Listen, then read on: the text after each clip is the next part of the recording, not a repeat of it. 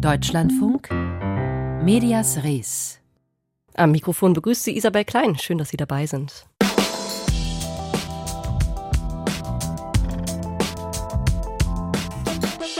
Anschauen oder boykottieren? Diese theoretische Frage werden Sportfans ab Sonntag praktisch beantworten müssen. Dann beginnt in Katar die umstrittene Fußball-Weltmeisterschaft der Männer. Verschiedene Umfragen deuten schon an, dass viele deutsche Fans sich im Verzicht üben wollen. Aber mal sehen, was ist, wenn der Ball erstmal rollt. ARD und ZDF zeigen die WM, wollen aber kritisch bleiben. Kann dieser Spagat gelingen? Das schauen wir uns jetzt gleich an. Why can't we film? It's a public place. This is the uh, accreditation. Okay. There are only, of course. But only for the Qatar. Qatar, you have because rule. the Qatar is. No, no, no. We don't need permit. Without yeah, the camera, no, no, but but but, but listen, but listen, but listen. But you can break the camera. You want to yeah, break the camera? Okay, you break the camera. So you're threatening us by by by by smashing the camera. Warum dürfen wir hier nicht filmen? Wollt ihr unsere Kamera zerbrechen? Sagt hier ein dänischer Reporter.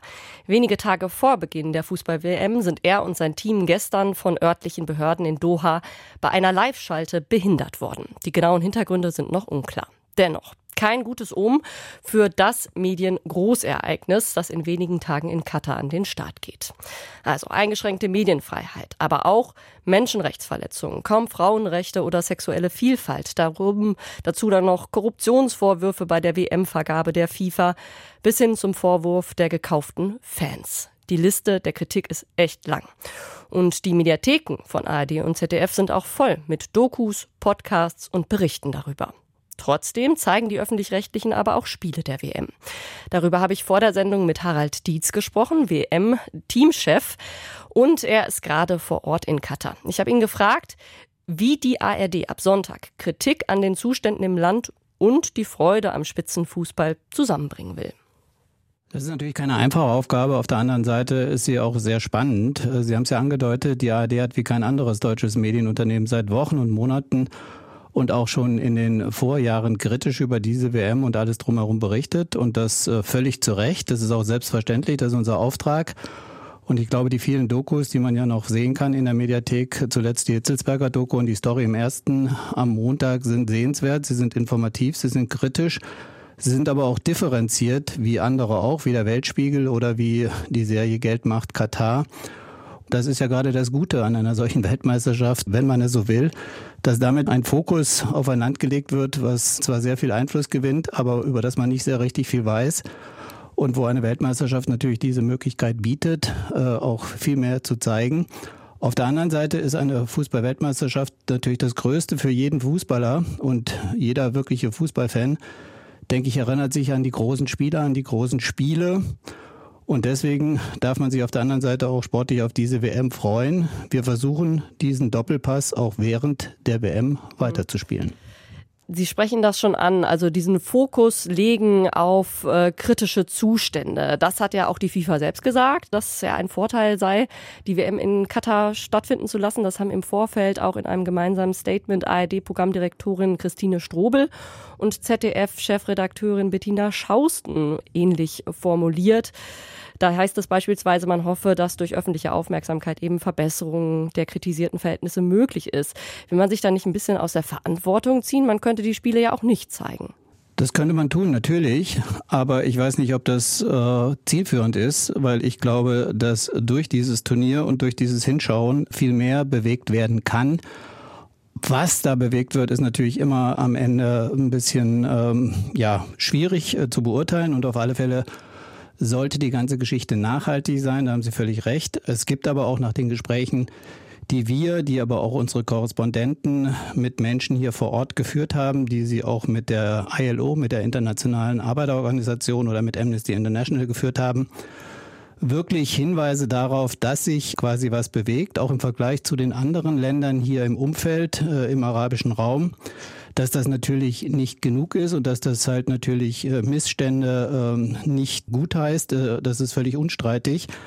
Aber ich glaube, dass äh, dieser Blick der ganzen Welt auf dieses Land Katar, dass der zumindest einen gewissen Druck auf, ausübt, um gesellschaftliche Veränderungen zumindest mal anzustoßen und dann hoffentlich auch nachzuhalten. gezeigt. Werden die Spiele jetzt ja, können Sie denn verstehen, dass Fans die WM boykottieren wollen? Natürlich kann ich das äh, verstehen. Auf der anderen Seite, jeder Mensch ist äh, frei in seiner Entscheidung. Ich glaube aber, dass die große Masse, die schauen wird, einfach äh, momentan still ist.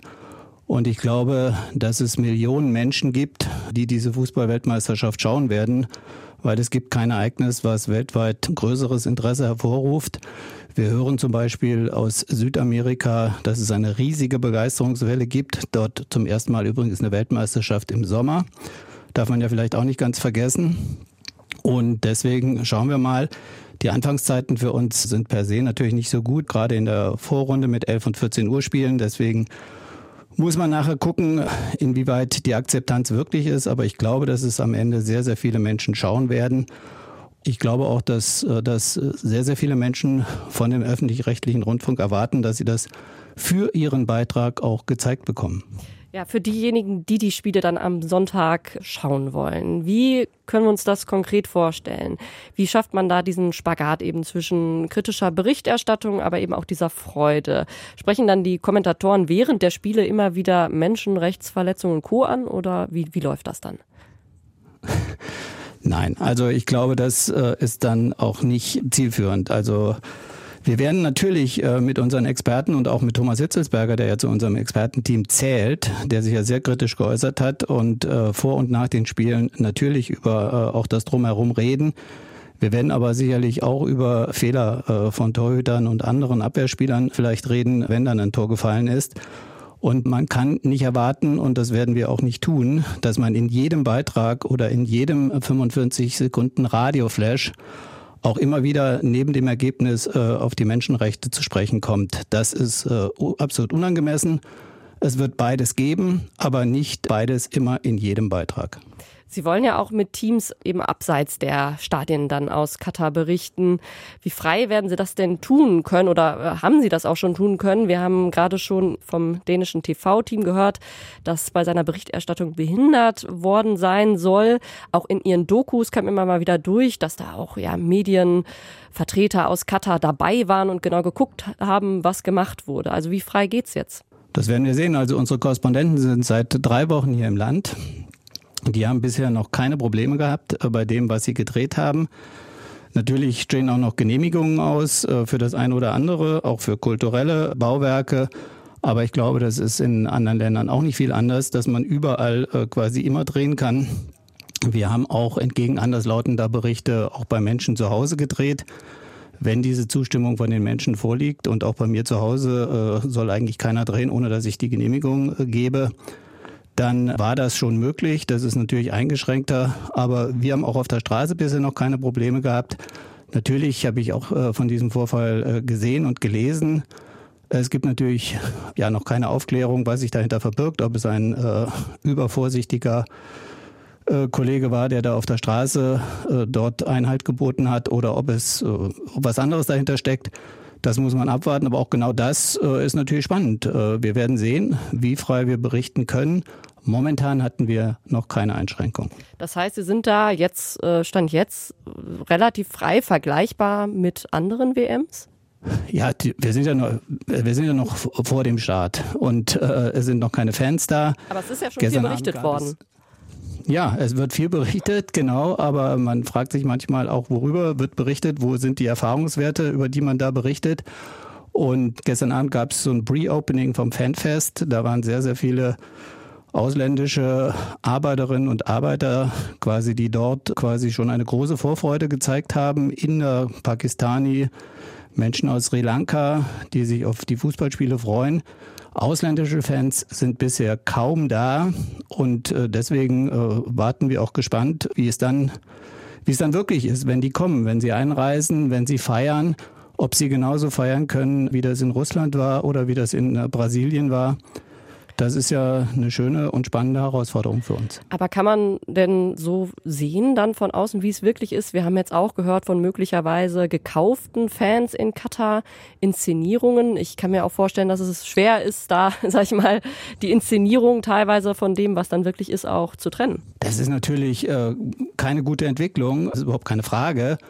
Aber ich glaube, dass es auch, wenn es äh, stimmt, dass 35.000 Karten äh, nach Deutschland verkauft worden sind und mehrere hunderttausend nach Amerika und Südamerika, dann sind die sicherlich nicht alle gekauft. Und wir werden, wir werden natürlich versuchen, die zu finden, die nicht gekauft worden sind. Und das wird die Überzahl sein. Und äh, wir gucken, äh, wie die äh, hier aufgenommen werden wie sie feiern können. Und wir schauen schon am Sonntag, wie auch die Katarer dieses Eröffnungsspiel natürlich schauen, ob sie es überhaupt schauen. Sie als Sportjournalist, freuen Sie sich jetzt auf die kommenden Wochen? Ja, es ist eine gespaltene äh, Freude. Natürlich hat man sich schon mehr auf Fußball-Weltmeisterschaften gefreut. Aber äh, je länger es dauert und je kürzer die Zeit bis zum Anstoß bleibt, umso mehr freue ich mich gerade auch auf diesen Spagat, weil ich wirklich nicht genau weiß, was passiert und wie ergeht es uns dann wirklich und äh, ist es so schlimm, wie so viele schreiben oder ist es doch nicht ganz so schlimm? Am Sonntag beginnt in Katar die FIFA-Fußball-Weltmeisterschaft der Männer. Darüber sprach ich mit ARD-WM-Teamchef Harald Dietz.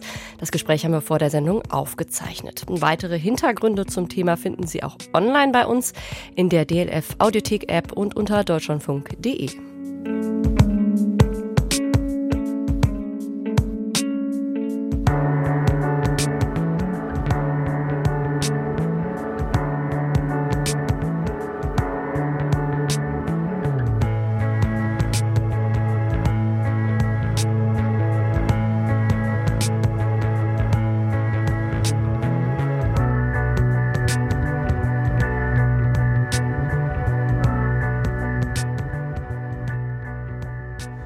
Grau, trocken, mitunter etwas langweilig.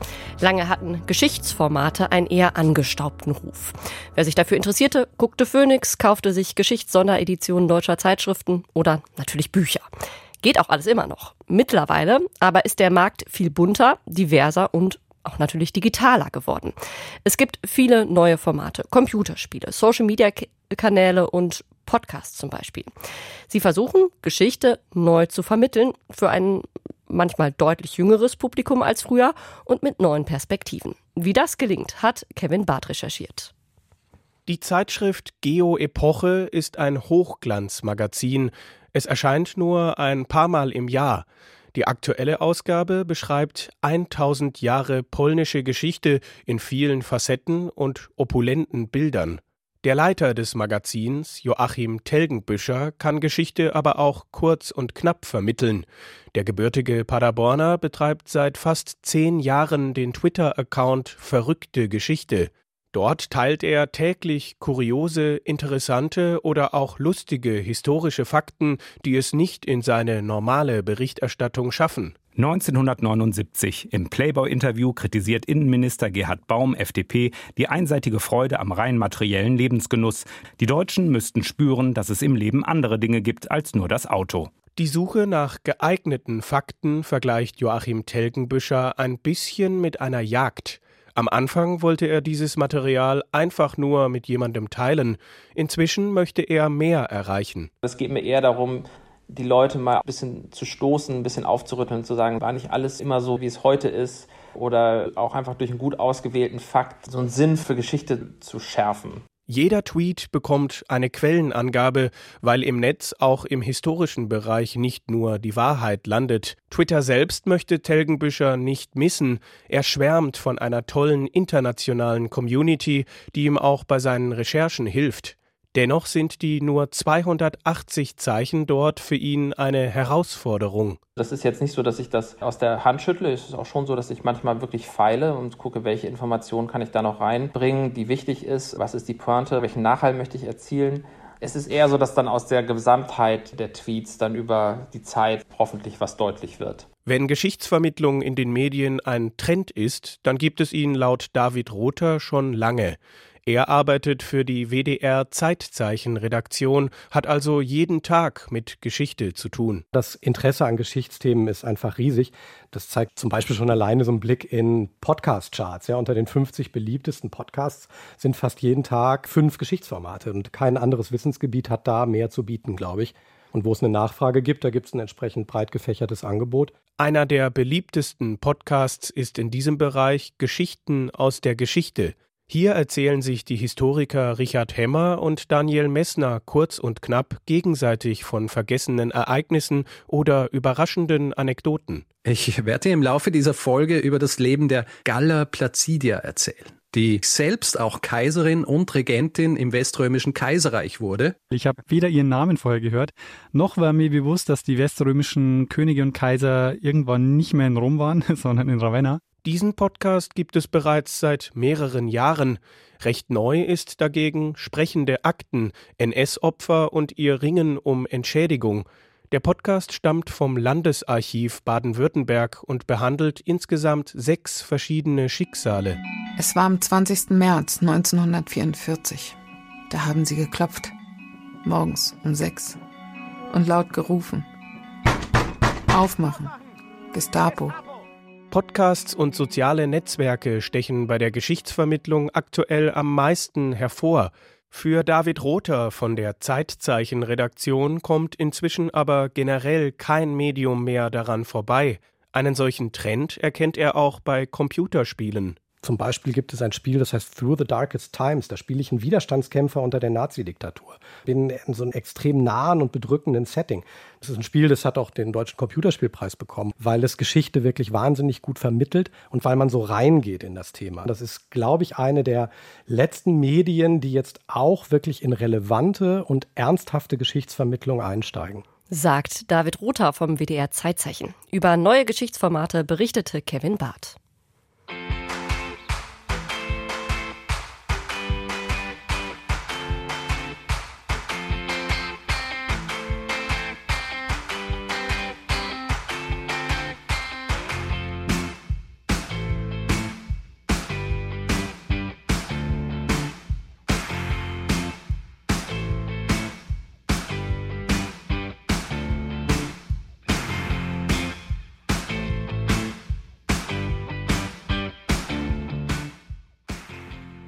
Gemeinsam Technologien entwickeln. Das war die Idee hinter dem Institut für Rundfunktechnik, kurz IRT, einem Forschungsinstitut der öffentlich-rechtlichen Medien in Deutschland, Österreich und der Schweiz, also auch vom Deutschlandradio.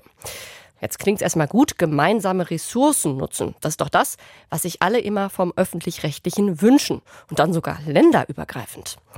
Vor fünf Jahren aber stand das Institut dann plötzlich in der Kritik. Es ging um die Veruntreuung von Geldern. 2020 dann das aus. Das ZDF kündigte die Finanzierung, die anderen Gesellschafter folgten und seit zwei Jahren wird das IRT nun abgewickelt.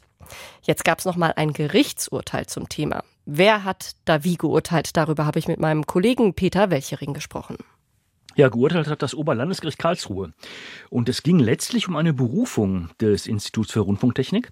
Die ist zurückgewiesen worden vom Oberlandesgericht. Dabei ging es um ein Urteil des Landgerichts Mannheim, schon aus dem September 2019, also schon ein bisschen her, als nämlich das IRT sozusagen noch in vollem Saft stand. Damals hatte das IRT insgesamt 317 Millionen Euro von einem Unternehmen namens Siswell aus Turin eingeklagt und war vor dem Landgericht eben damit gescheitert. Dabei ging es um Rechte am sogenannten MPEG-Verfahren. Das ist das Codierverfahren, das mit dem MP3-Format ja einen unglaublichen Siegeszug um die Welt angetreten hat. Und zwar nicht nur in der Rundfunktechnik. Also ich kommuniziere jetzt ja auch darüber, sondern das hat die gesamte Musikszene revolutioniert.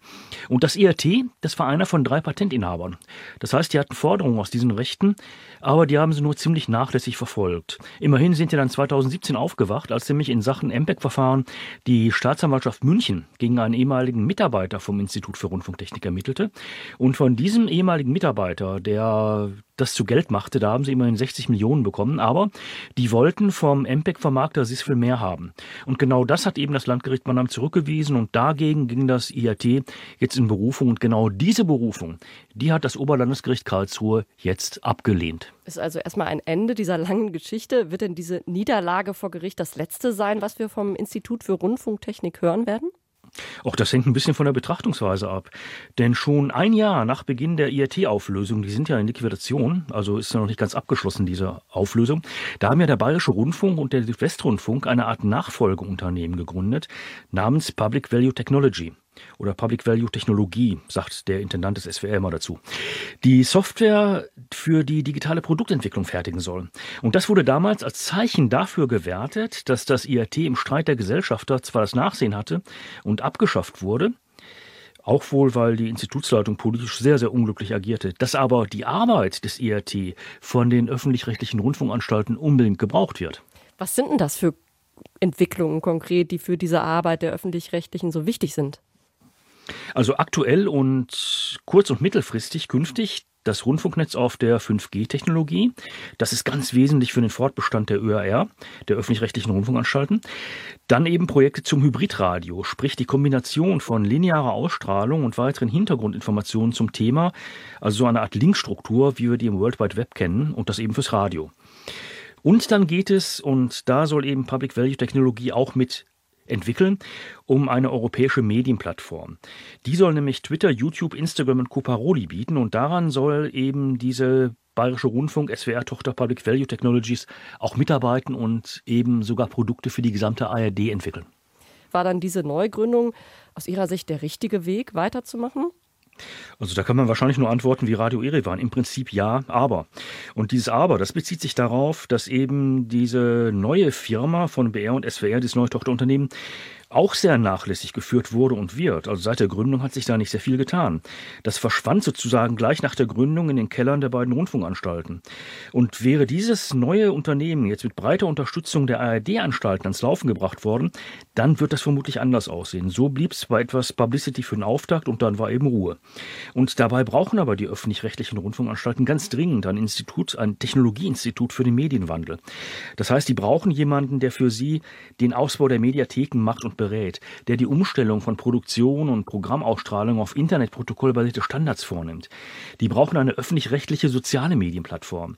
All das wird ja auch von vielen Programmverantwortlichen, von Rundfunkpolitikern, von Medienwissenschaftlern als Voraussetzung gesehen, damit der öffentlich-rechtliche Rundfunk überleben kann. Der steht ja gerade in der Kritik und in der Krise. Aber die dafür notwendigen Technologien, darüber besteht eben totale Uneinigkeit in der gesamten ARD. Und so kommen dann diese wichtigen Projekte einfach nicht voran. Stattdessen bedient sich dann so mancher im öffentlich-rechtlichen Rundfunk eben verschiedener Kanäle der Internetkonzerne eben von YouTube über TikTok bis Instagram. Das Oberlandesgericht Karlsruhe hat entschieden, die ehemalige Technologieschmiede der öffentlich-rechtlichen, das Institut für Rundfunktechnik, das derzeit abgewickelt wird, bekommt keinen Schadenersatz. Peter Welchering war das über die Gründe und die Perspektiven für die Technologieentwicklung bei ARD und Co. Das Gespräch haben wir vor der Sendung aufgezeichnet. Medias Res. Die Schlagzeile von morgen. Hier Peter Gramm von der Zeitung Flensburg-Wiesen Flensburg. Morgen bewegen wir uns im lokalen Bereich und zwar geht es um den Bahnhof in Schleswig. Der denkmalgeschützte Bahnhof wurde 2013 von der Bahn an einen privaten Investor verkauft und er plant ja das Gebäude für Gastronomie und Events zu verwenden. Seit 2017 ist aber aufgrund eines Streits zwischen der Stadt und dem Investor ein Baustopp verfügt und der Bahnhof verfällt immer mehr. Wir haken nach, wie es weitergeht und laut dem Investor passiert frühestens 2026 was. Zwei Senioren, beige gekleidet und einsam auf einer Parkbank. Wenn Medien über alte Menschen berichten und das Thema bebildern, dann schüren sie dabei oft Klischees. Das findet eine Hörerin, die uns geschrieben hat. Warum aber sind solche Symbolbilder trotzdem so häufig zu sehen und wie kommen Medien zu vielleicht realistischeren, inklusiveren Bildern? Morgen Thema in unserem Medienpodcast nach Redaktionsschluss. Und wenn Sie auch ein Medienthema haben, das Sie mit uns diskutieren wollen, dann schreiben Sie uns gerne an nachredaktionsschluss@deutschlandfunk.de. Das war Medias Res für heute. Hier geht's gleich weiter mit den Nachrichten und dem Büchermarkt. Ich verabschiede mich. Mein Name ist Isabel Klein. Auf Wiederhören.